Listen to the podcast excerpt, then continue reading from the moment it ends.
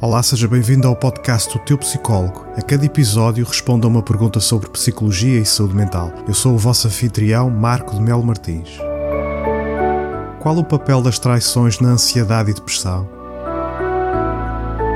Vamos por partes. Como vos transmiti no episódio anterior, a infidelidade é um problema complexo e frequente na nossa sociedade, com indivíduos de ambos os sexos atraírem os parceiros em proporções significativas e comparáveis.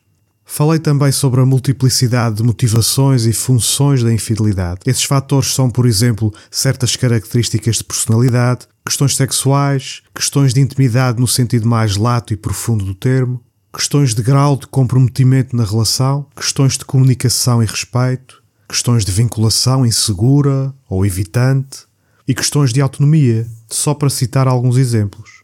Mas então quais são os efeitos da traição?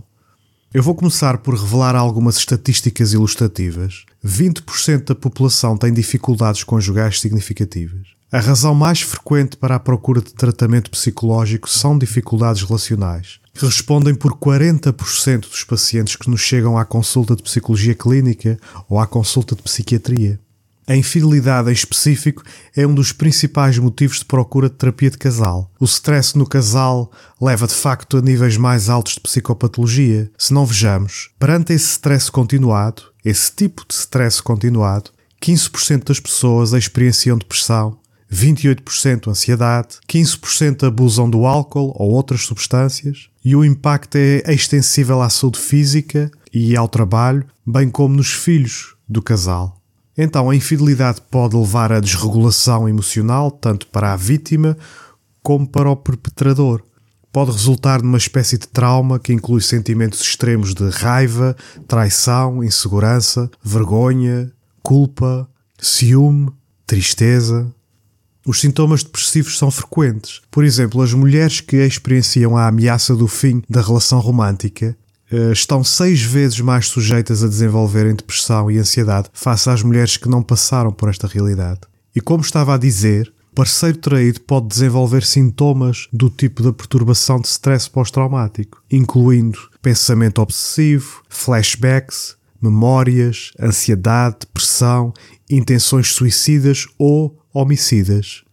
E o parceiro envolvido no caso amoroso pode achar que precisa desistir dessa relação para salvar o casamento e proteger os seus filhos, experienciando depressão em face dessa perda.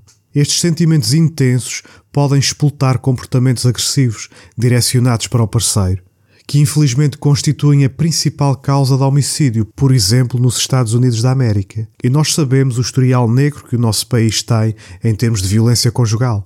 Em resumo, o stress conjugal, mas sobretudo a infidelidade, é um fator muito, mas mesmo muito relevante no adoecer psicológico. Obrigado por ouvir o episódio nove de O Teu Psicólogo. O podcast está disponível em o teu psicólogo ponto substack ponto com e em todas as principais plataformas de podcast. Até breve.